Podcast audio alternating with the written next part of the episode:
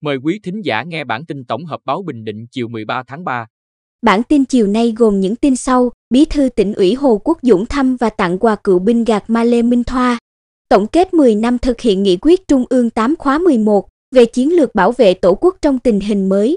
Giết người và cố ý gây thương tích vì được khuyên bỏ ma túy. Từ 31 tháng 3 bắt đầu khóa thuê bao nếu không chuẩn hóa thông tin cá nhân.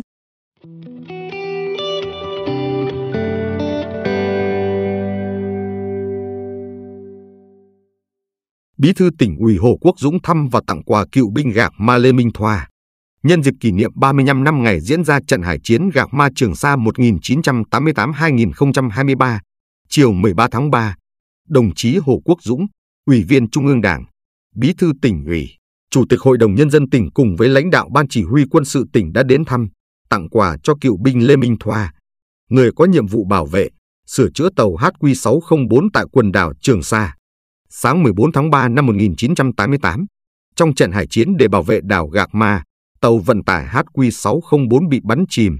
Ông Thoa bị thương, nhưng may mắn ôm được hai trái bí xanh là lương thực trên tàu, làm phao cứu sinh. Sau gần một ngày lênh đênh trên biển, ông Thoa bị tàu Trung Quốc bắt làm tù binh. Đến tháng 9 năm 1991, ông Thoa cùng 8 chiến sĩ Hải quân Việt Nam được Trung Quốc phóng thích.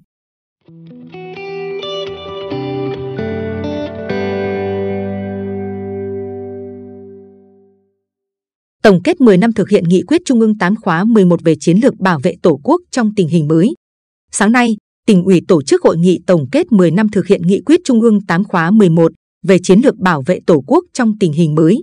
Ngày 25 tháng 10 năm 2013, Hội nghị Trung ương 8 khóa 11 đã ban hành nghị quyết số 28 về chiến lược bảo vệ Tổ quốc trong tình hình mới, thể hiện sâu sắc sự phát triển tư duy nhận thức lý luận của Đảng về bảo vệ Tổ quốc Việt Nam xã hội chủ nghĩa, Báo cáo tại hội nghị cho thấy, tại Bình Định, trong 10 năm qua, tuy tình hình thế giới, khu vực, trong nước và trong tỉnh còn nhiều khó khăn, thách thức nhưng cấp ủy, chính quyền các cấp đã lãnh đạo, chỉ đạo quán triệt và kịp thời xây dựng, ban hành các chỉ thị, nghị quyết, chương trình hành động và kế hoạch để cụ thể hóa, triển khai thực hiện nghị quyết 28 đạt được những kết quả quan trọng.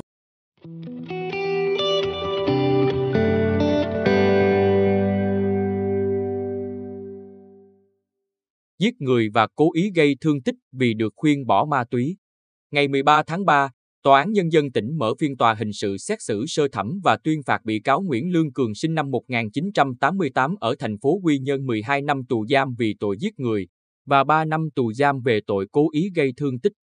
Nạn nhân của Cường chính là vợ chồng chú ruột của bị cáo. Theo cáo trạng, do nhiều lần bị chú ruột là ông Nguyễn Lương Trọng khuyên bỏ ma túy, nên trưa ngày 5 tháng 2 năm 2022, tại trước số nhà 55 đường Trần Phú thành phố Quy Nhơn, Cường sử dụng dao chém liên tục vào đầu của ông Trọng. Hậu quả, ông Trọng bị thương tích 29%, ông Trọng không chết là do được mọi người can ngăn và đưa đi cấp cứu kịp thời. Trong lúc Cường dùng dao chém nạn nhân Trọng, vợ ông Trọng nhiều lần vào can ngăn, nhưng Cường đẩy vợ ông Trọng ra và trong khi giằng co, vợ ông Trọng cũng bị Cường chém một nhát vào tay.